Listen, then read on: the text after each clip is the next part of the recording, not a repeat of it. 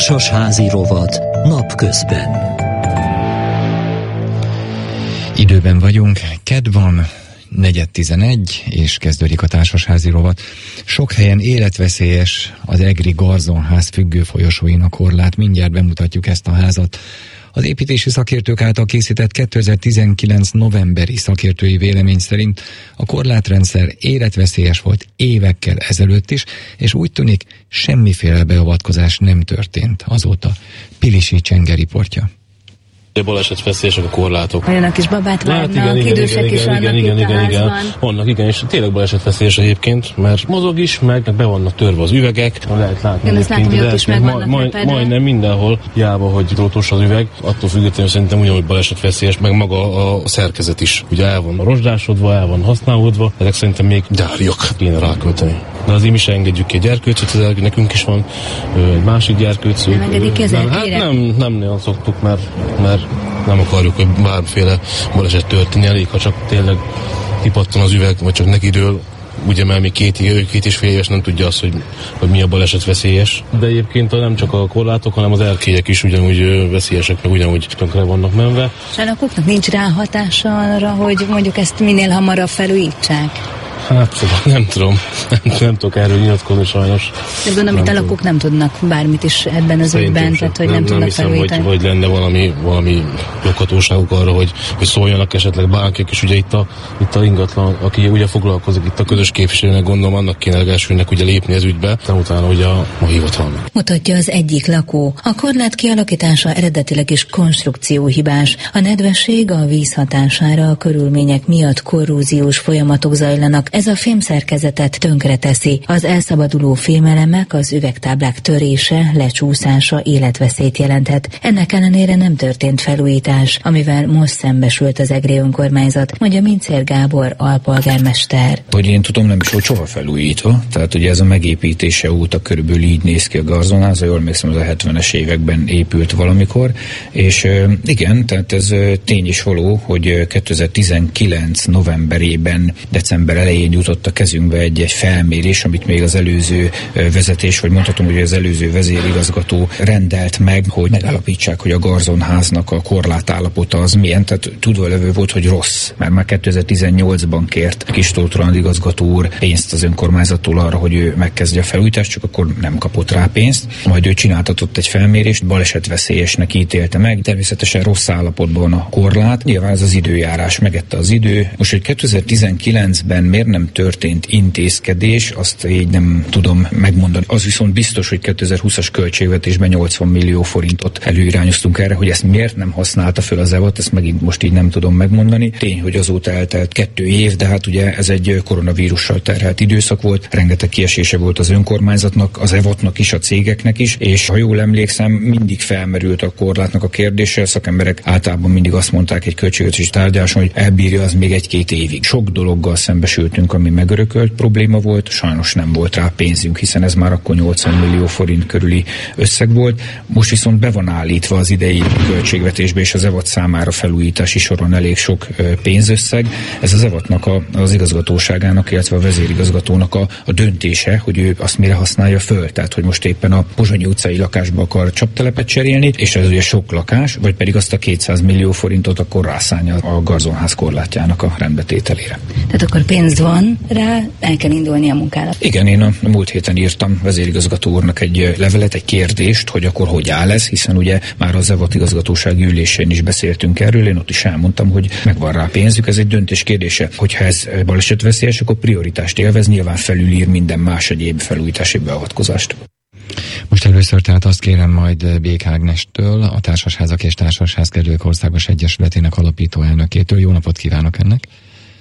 Jó napot kívánok, üdvözlöm a hallgatókat. Szóval elsőként azt kérem öntől, hogy egy kicsit ezt a most hallott helyzetet kommentáljuk. Biztos sok ilyen helyzet van az országban. Hát az az igazság, hogy olyan nagyon sok nincsen, mert ritka az, hogy végül is egy kézben lévő háznál van ilyen probléma, mert ugye, amint itt hallottuk, itt erre gyakorlatilag egy vállalkozó, vagy egy vállalat nak van ráhatása, hiszen ő a kezelője ennek a háznak, és az, hogy három évig halogatnak egy ilyen életveszélyes munkálatok elvégzését, azért ilyen az nagyon ritkán fordul elő, és itt még arra sincs szükség igazából, hogy a tulajdonosok véleményét ki kelljen kérdezni, ráadásul pénz is van, úgyhogy itt igazából csak arra lehet gondolni, hogy a, a kapacitás hiánya, vagy egyáltalán a megrendelés hiánya okoz ilyen problémát. Országosan más problémák vannak inkább, ahol végül is társasházként működő épületekben ugye e, szintén a függő folyosó vagy akár az erkélyeknek a meghibásodása felmerül, és ez már sokkal összetettebb és bonyolultabb tekintete arra, hogy a tulajdonosok döntésétől függ. Mikor kell megkezdeni ezeket? Hogyan kell megkezdeni ezeket? Először is Évente kellene monitorozni, évente kellene vizsgálni a társasházat, megnézni, hogy milyen állapotban van. Van erre valamilyen kötelezettség? Nincsen ilyen előírás, általában ezt úgymond a használók, a lakóknak kell jelezni, hogyha valami elváltozást észlelnek az épületen belül, és akkor azt a közös képviselet felé jelzik. Annak az a kötelessége, hogy valóban készítessen egy szakvéleményt, hogy mennyire súlyos a helyzet, tehát hogy most azonnal intézkedni kell, vagy valóban beépíthető egy következő tervciklusban, amikor erre a pénzösszeg is összejön. Tehát ez mindenképpen szakvéleményt kérdez, mert az, hogy életveszélyese valami vagy sem, az végül is a maga a közös képviselő sem tudja megállapítani nyilván. Az, hogy a, az erkélyek és nagyon sok épületnél olyan erkélyeket csináltak, hogy olyan drótüveges borítás van rajtuk, ezek bizony az épület mozgása során is megrepednek. Viszont az, hogyha a foglalata jól tart, tehát a vas szerkezet az viszonylag jól van, akkor attól még, hogy megreped, ettől még ez nem lesz életveszélyes. Ha viszont már a vas szerkezet is mozog, vagy elkorodálódott, akkor már előfordulhat az, hogy ugye egy, egy korlát kidől, vagy kiszakad a falból, és akkor ennek alapján bizony intézkedni kell. Nem egyszerű a dolog, mert általában, amikor a tulajdonos jelzi ezt a problémát, akkor először tehát meg kell keresni egy szakértőt. A szakértő véleménye alapján lehet utána járni annak, hogy ez körülbelül milyen munkálatot igényel, milyen pénzösszegbe kerül, és ezt követően tudja a közös képviselő a közgyűlés elé terjeszteni.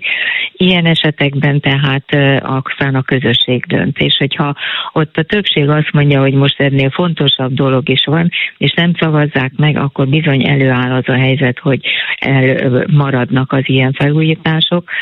Ilyen esetben viszont a tulajdonosnak vagy a készleri az a megoldása lehet, hogy az építéshatóságnál bejelentést tesz, és ilyenkor az építéshatóság kötelezheti az életveszélyes helyzet megszüntetésére a társasházat. Tehát akkor, ezt, ezt nézzük meg ezt a helyzetet egy kicsit jobban.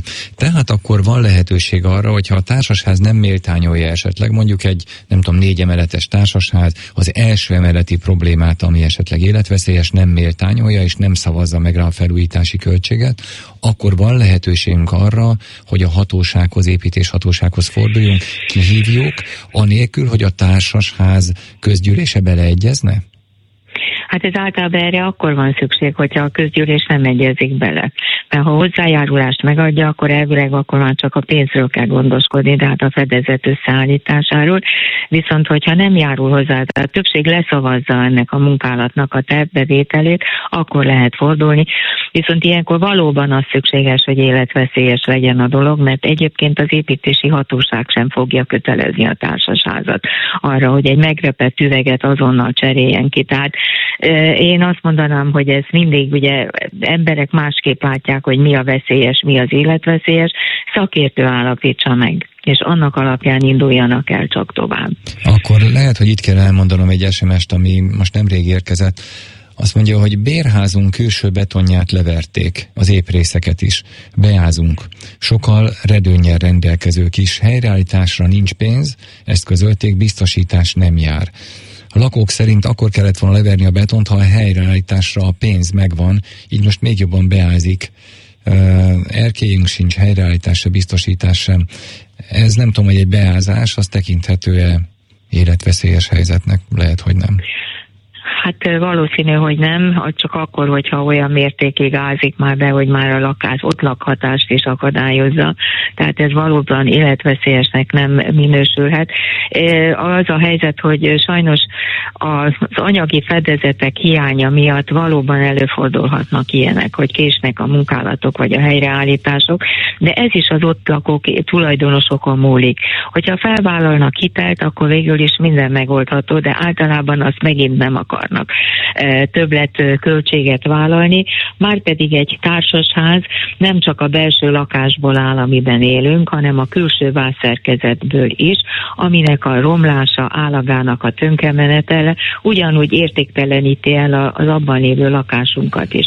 Tehát sokkal nagyobb ráhatás kellene egymás iránt, hogy, hogy egy közösségi területet, egy épületi szerkezeti részt is fel kell újítani, karba kell tartani. És itt a karbantartásra mondanám, hogy sok esetben azért ezek a, a hibák abból is származnak, hogy nincs meg a megfelelő karbantartás. Egy lakáson belüli erkélynek a karbantartása az az adott tulajdonosnak a dolga, az nem a közösségé. Hogyha ő például nem ö, ö, hagyja, hogy a, a, az eső vagy a, a hó ott álljon az erkélyen, és az szép lassan tegye tönkre a pas szerkezetet, elrozsdásítja, akkor gyakorlatilag azt neki kellene karba tartani. A külső megjelenés, az természetesen a szerkezet része, az akkor szokták általában rendbe tenni, amikor az egész külső homlokzatot felújítják, akkor ezzel együtt sort kerítenek általában a külső erkélyek rendbetételére is. Azonban ezek valóban nagyon sokba kerülnek, nagyon nehéz rá, ráadásul kapacitást találni, szakembert találni, tehát nem egyszerű ennek ezeknek a problémáknak a megoldása. Beszéltünk itt a pénzről, hogy mi van akkor, hogy egy társasháznak nincs pénze, hát nyilván akkor meg kell teremtenie, akkor, hogyha van valami olyan probléma, amit meg kell oldani. No de az önkormányzatoknál például önkormányzati kezelésben van egy ház, vagy egy cég kezelésében. Van-e elegendő pénz arra, hogy, hogy rendbe tegyék a házakat, tehát fent tudják-e tartani legalább az állagát? Hát elviekben igen. Egy önkormányzatnál azért hatalmas lakásállomány van általában, legalábbis egy magánszemélyhez képest magas állományok vannak. Pénzt például mostanában úgy is lehet teremteni, hogy eladják a tulajdonokban lévő bérlakásokat, és az abból származó bevételekből próbálnak alapot teremteni a meglévő lakások karbantartására, felújítására. Gyakorlatilag ez teljes egészében az ő gazdálkodási rendszerükön múlik. Ha nem tesznek, vagy nem döntenek róla, nem biztosítanak összeget, akkor sajnos ez avval jár, hogy az adott vagyontárgy értéktelenedik, és egyre inkább nullával közeledik, vagy már akár hasznosításra sem lesz alkalmas. Tehát ideig nem szabad eljutni. Mindenképpen a, a jó gazda gondosságával ezt, ezt muszáj fenntartani. Ez általában azért az önkormányzatok meg is oldják. Nekik is van például lehetőségük pályázni EU költségekre is, hogy ilyen lakások felújítására. Tehát nekik is több fonton kellene utána nézni, hogy hogyan lehetne a tulajdonokban lévő lakásállomány és bérházaknak a felújítását, karbantartását megoldani, hogy ne romoljanak az állapotuk, mert ez végül is kihat akkor is, hogyha például egy nagyobb társasházban mondjuk 10-15 százaléka önkormányzati tulajdonban van, és ha az önkormányzat például nem járul hozzá, ő maga sem járul hozzá a hitelfelvételhez, az ugyanúgy az egész társasházat hátráltatja, és a nagyobb szavazati arányok miatt például el is tudják ezt az egészet odázni. Nagyon szépen köszönöm, hogy mindezt elmondta, kedves hallgatóink. Az elmúlt percekben a veszélyes vagy életveszélyes társasházakkal foglalkoztunk, Bék Ágnessel beszélgettünk erről a témáról.